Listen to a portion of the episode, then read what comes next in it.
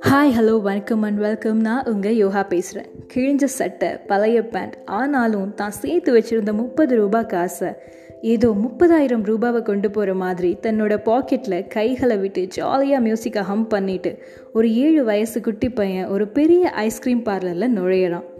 அந்த ஊர்லேயே ரொம்ப பெரிய ஐஸ்கிரீம் பார்லர் ரொம்பவே கூட்டமாக இருக்குது அந்த ஐஸ்கிரீம் பார்லரோட என்ட்ரன்ஸில் நுழைஞ்சதும் அவனுக்கு கொஞ்சம் பயமாக இருந்துச்சு. ஏன்னா முதல் முறையாக அவன் லைஃப்பில் இந்த மாதிரி ஒரு இடத்த பார்க்குறான்.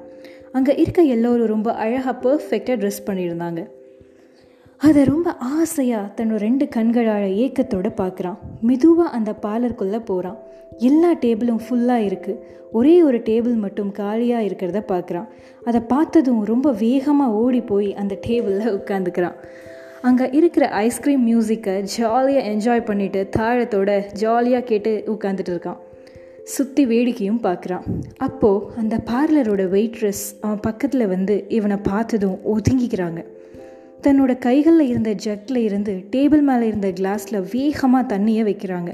அந்த தண்ணி அவனோட முகத்தில் பற்றுது தன்னோட கைகளால் முகத்தை தொடச்சிட்டு அமைதியாக அந்த வெயிட்ரஸை பார்த்துட்டு உட்காடுறான் அந்த வெயிட்ரஸ் தன்னோட தோற்றத்தை பார்த்துட்டு அந்த குட்டி பையன்கிட்ட ரொம்ப கோவமாக தன்னோட வாய்ஸை ரைஸ் பண்ணி என்ன சாப்பிட்ற? சீக்கிரமாக சொல்லு.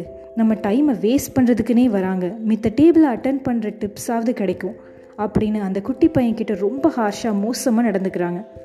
மெதுவாக அந்த குட்டி பையன் வெயிட்ரஸ் கிட்ட சாக்லேட் ஃப்ளேவர் ஐஸ்கிரீம் எவ்வளோ மேடம் அப்படின்னு கேட்குறான் ரொம்ப கோவமாக அந்த வெயிட்ரஸ் ஐம்பது ரூபா சீக்கிரம் என்ன வேணும்னு சொல்லு அப்படின்னு சொல்கிறாங்க உடனே அந்த குட்டி பையன் தன்னோட பாக்கெட்டில் இருந்த காயின்ஸ் எல்லாத்தையும் வேகமாக எண்ணி பார்க்குறான்.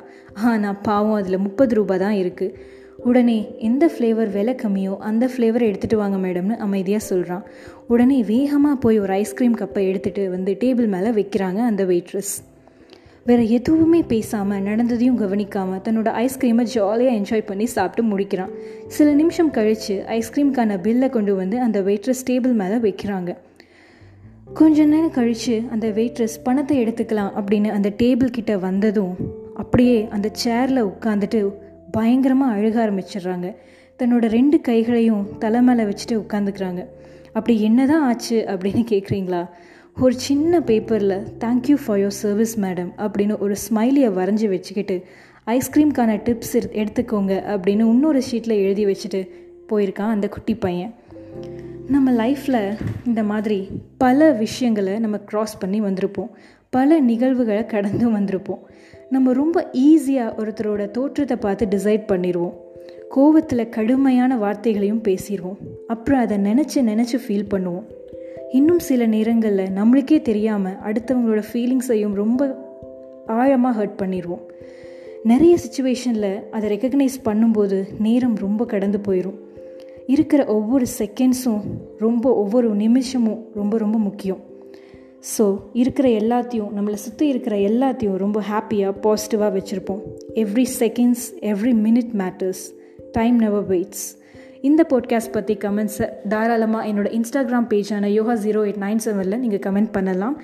இன்னொரு நல்ல பதிவோட இன்னொரு எபிசோடில் உங்கள் எல்லாருக்கிட்டேயும் பேச வந்துக்கிட்டே இருக்கேன். பி பாசிட்டிவ் இப்படிக்கு உங்கள் யோகா. பபாய்